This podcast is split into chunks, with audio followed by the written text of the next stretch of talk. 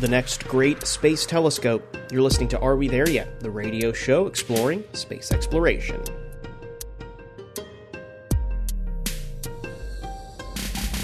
Hi, I'm Brendan Byrne. The next space based telescope is almost ready to head into space. The James Webb Space Telescope aims to look deeper into the history of the universe, piggybacking off the incredible observations of the Hubble Space Telescope. It's undergoing final tests before getting packed away for shipment to French Guiana, ahead of a launch currently slated for Halloween. The massive telescope, made with 18 mirrors and a shield the size of a tennis court, will peer deeper into space than ever before, capturing photons in the infrared from the dawn of our universe. We'll speak with NASA's Lee Feinberg, optical telescope element manager, about the mirrors and this last leg of testing before launching later this year. Then we'll speak with our panel of University of Central Florida physicists about the next step in space based observation and what's ahead for the science community once it launches. The James Webb Space Telescope, that's ahead on Are We There Yet? here on WMFE, America's Space Station.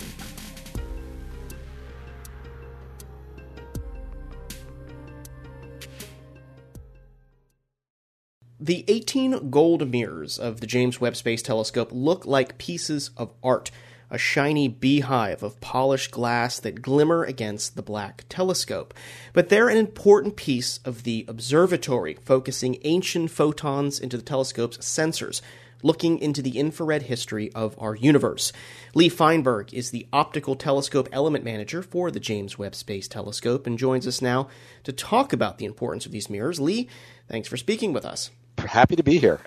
So, when you look at the James Webb Space Telescope, there are these mirrors, and they are just absolutely gorgeous looking mirrors. Tell me about them. What what are they made of? And they're just so brilliant. What, why is that?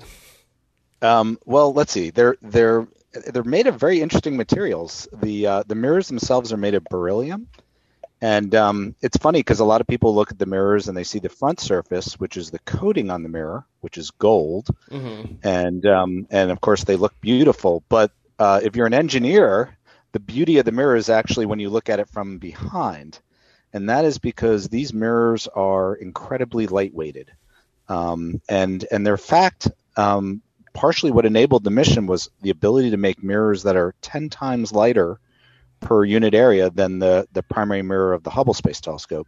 If, if we had flown a primary mirror that had the same uh, mass per unit area as Hubble, we would not have been able to get it into space. The rocket would not have been able to get it up. It would have been too heavy. Mm-hmm. And so we had to develop a lighter weight mirror. And we also needed a mirror that would work very well at very cold temperatures. Webb is a infrared telescope that operates at about minus 400 degrees Fahrenheit and so we needed a material that has really good properties um, when it gets really cold. And it turns out beryllium is this amazing material that both is super lightweight, but at the same time very strong, mm-hmm. and um, works really well at cold temperature. So we so we made it out of beryllium. The beryllium is machined from the back, uh, really like with a rib structure that are about the size of you know a piece of paper in terms of the thickness of the ribs and then on top of that beryllium mirror, we have a coating, mm-hmm. which is the gold coating.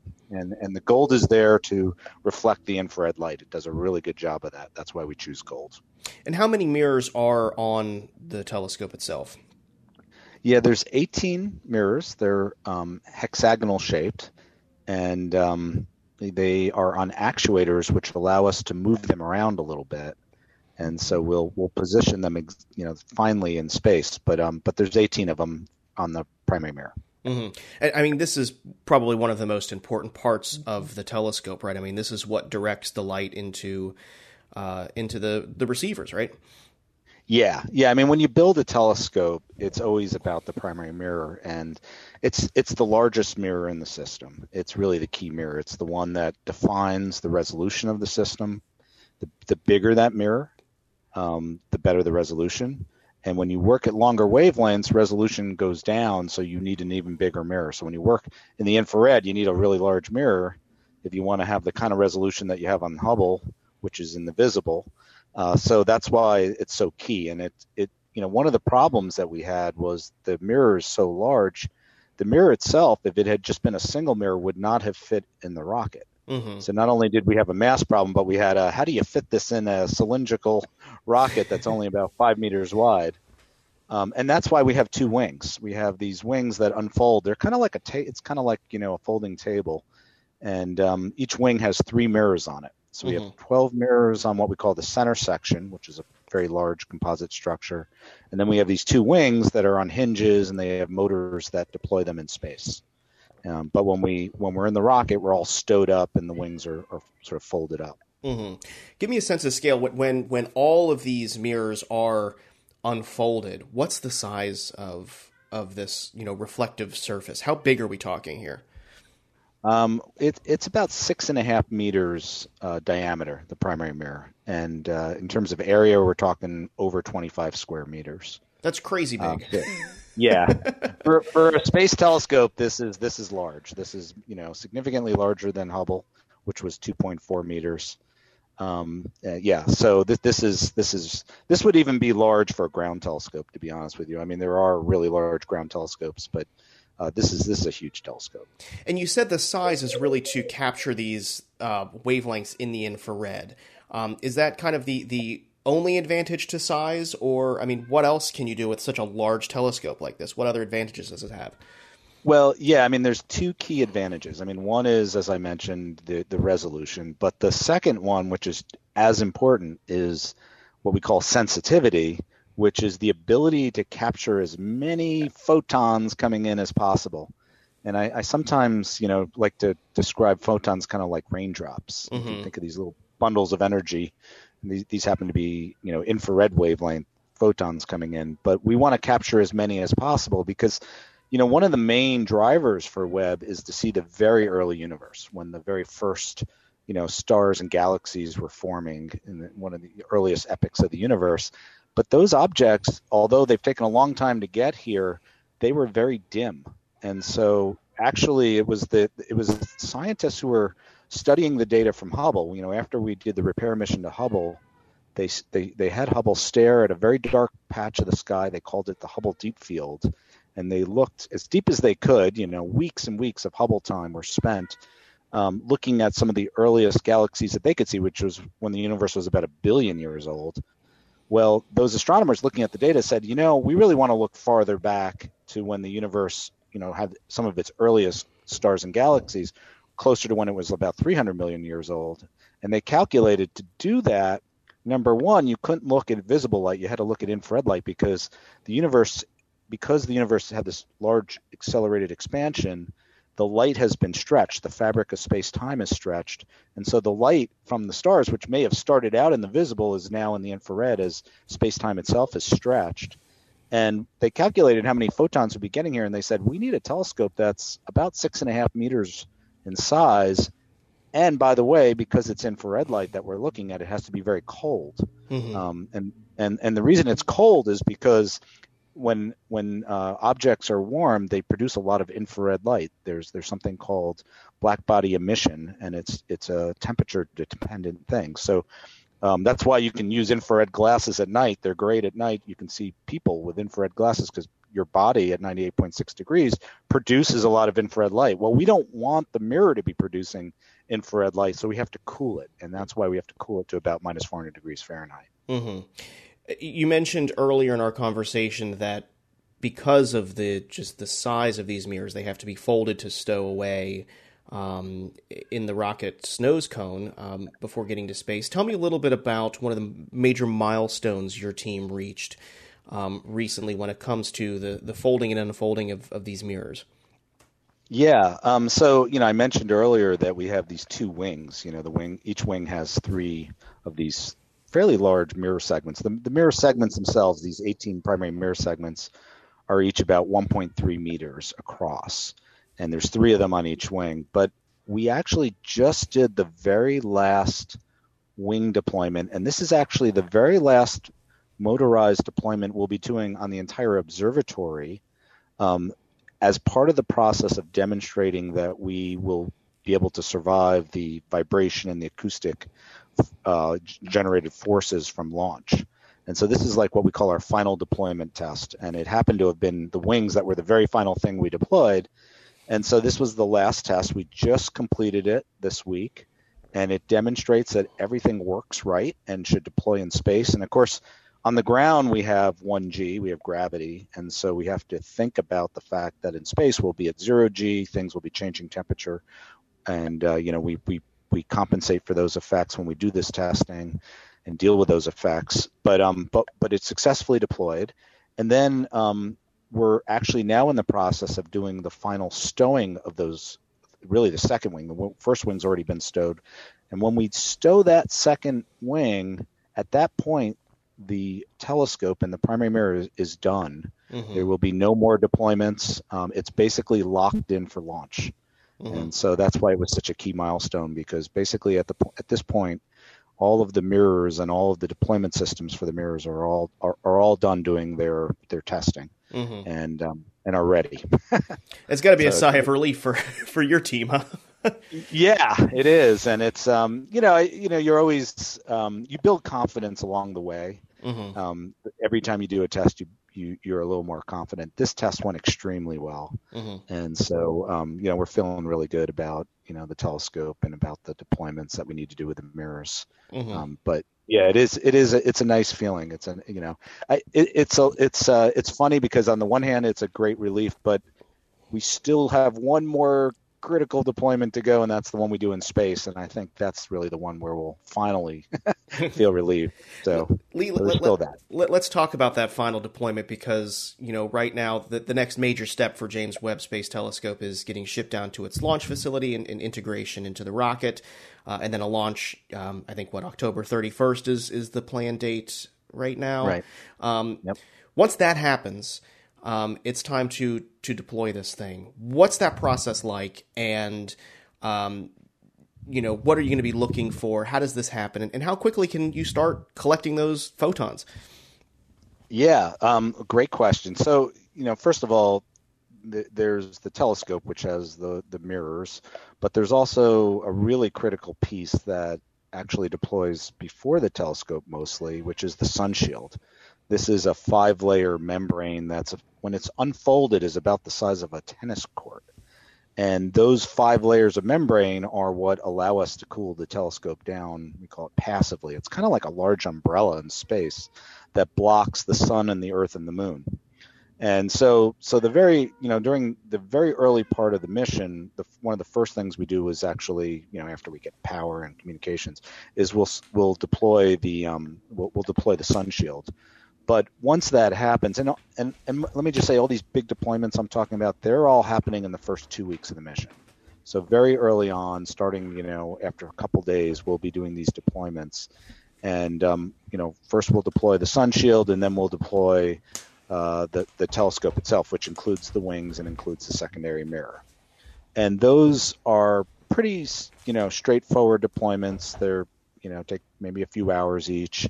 Um, we lock them in place. You know, once we get them into position, there's kind of a way that we we have for locking them in place, and then we're ready to start deploying the mirrors. The mirrors at, at about two weeks into the mission, just a little over that, we'll we'll deploy the 18 primary mirror segments about a half inch forward. And the reason we do that is, you know, I mentioned these mirrors are on actuators. E- each mirror has seven actuators on it, and the seven actuators allow us to move the mirror around, you know, kind of tip and tilt it.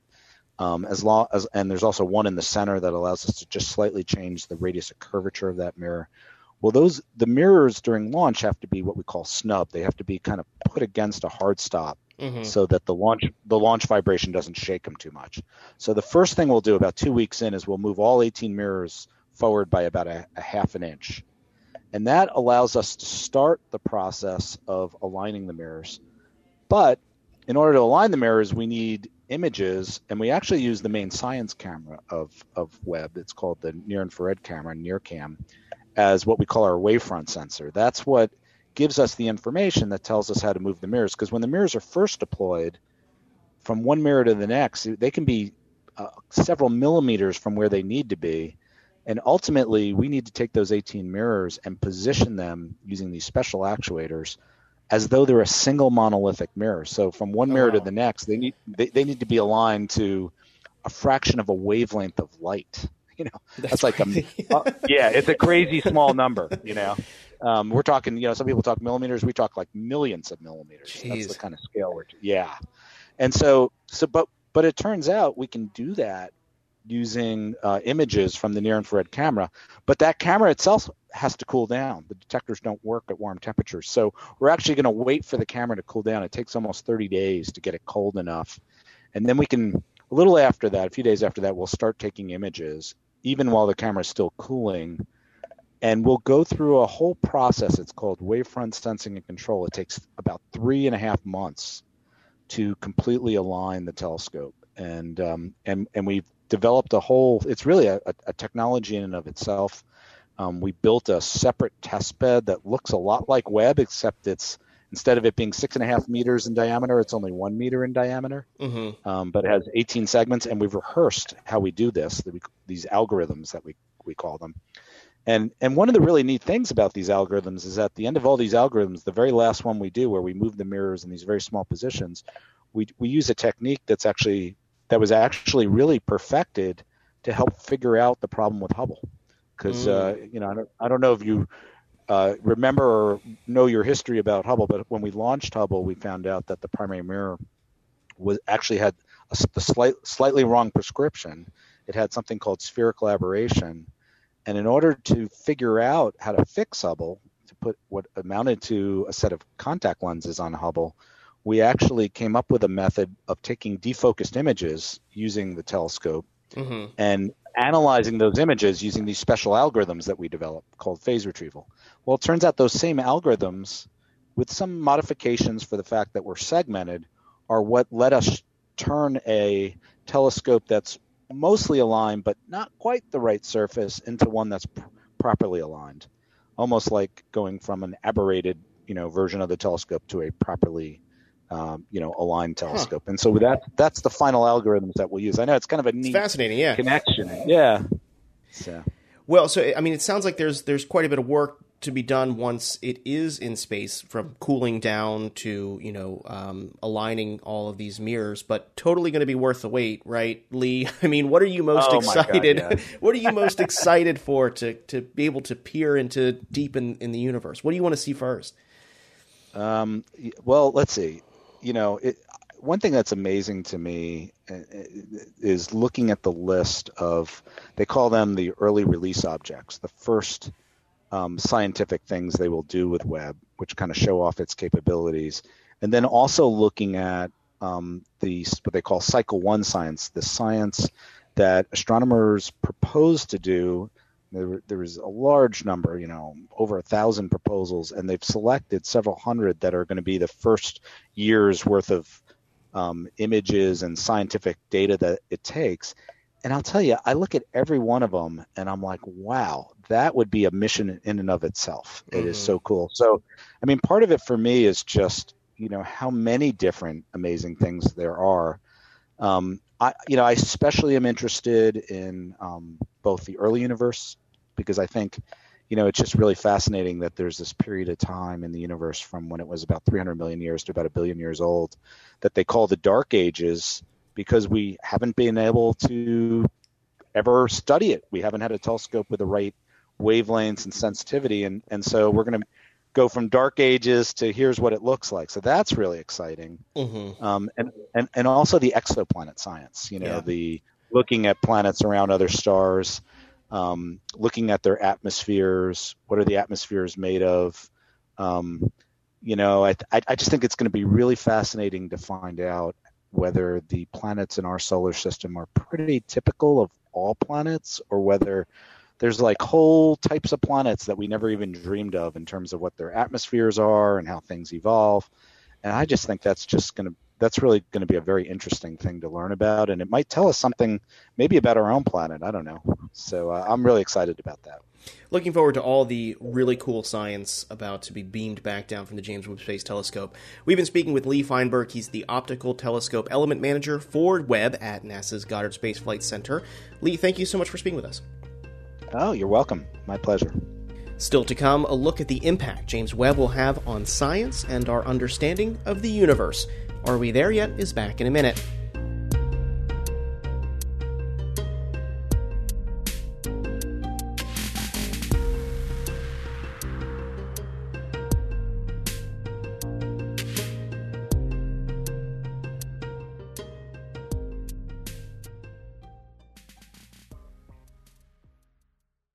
You're listening to Are We There Yet here on WMFE, America's Space Station. I'm Brendan Byrne.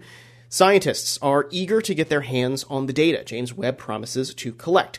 So, what's so special about this telescope? To talk about the future of space based observations and the research ahead for James Webb, we're joined by Addie Dove, Josh Colwell, and Jim Cooney.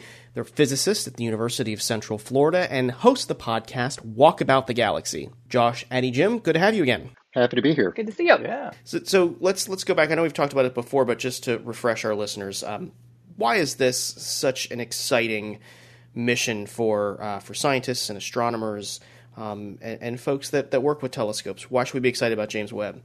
It's the next great space observatory, a huge mirror, and it's looking in a different part of the spectrum than Hubble did. So it's looking in the near and mid infrared part of the wavelength region where we'll see completely different processes and different things than Hubble was able to see.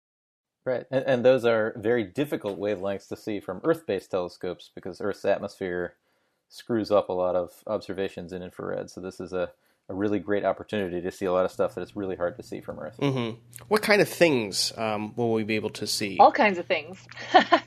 Oh, I'm gonna, I'll, I'm gonna, I'll tell you about the thing that I'm most excited about. I don't know. I'm sure that Josh and Addie have different things that they're most excited about because they're planetary scientists. From the cosmology angle, this is super exciting because uh, we're going to be able to see the stuff on the very hairy edge of the universe. That is the stuff that the stars that were born first in the universe, and this is a, a realm of time and space that we haven't been able to very well probe until now. So we get to see those first baby stars in the universe when when the universe was only 30 million or maybe 300 million years old or something. We actually don't know very well, which is why this telescope is going to tell us a lot about that. And it's the reason it's so good at looking at that kind of stuff is that stuff is so far away that in the time it has taken the light to get from it to us, that light has been redshifted, that is stretched out because of the expansion of the universe.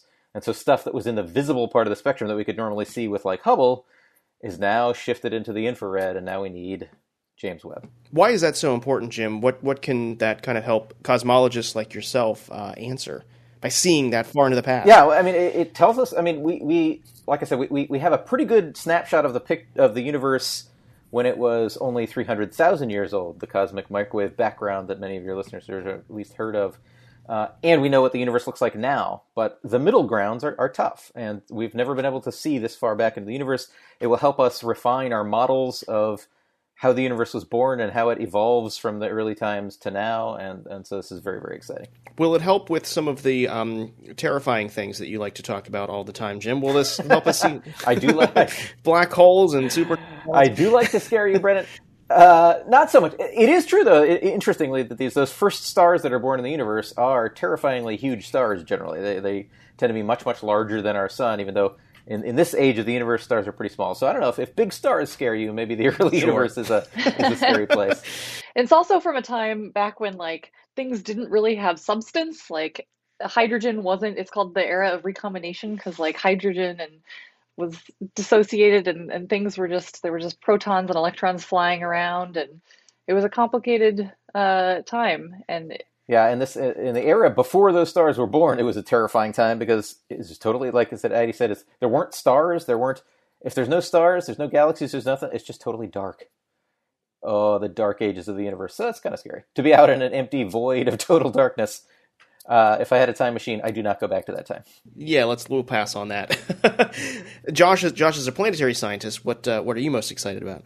Very interested in what it's going to be seeing about planets around other stars, and so a lot of the observations are going to be looking at disks where planets are forming around other stars, and you know, if the latter half of the 20th century was sort of the golden age of uh, planetary exploration in our own solar system. I think the first half of the 21st century is the golden age of exploration of planetary systems around other stars, and James Webb is going to be a huge part of that.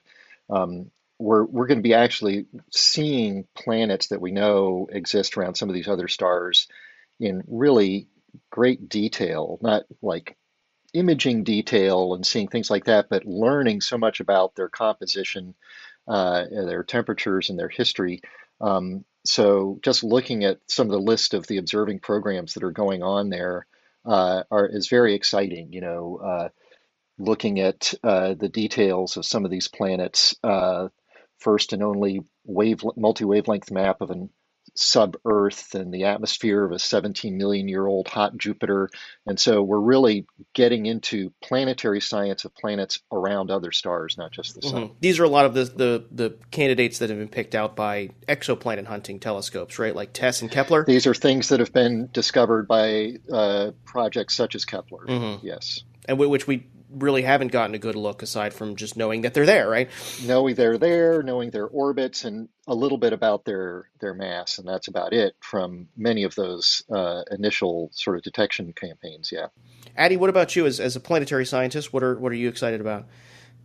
Sure, I'll bring it even closer to home and talk about some of the exciting things we can, we'll hopefully be able to see within our own solar system. Um, so there's a lot of folks here, for instance, who have uh, been getting some time on Webb uh, to do solar system studies, looking at things like asteroids and comets, really understanding their compositions better.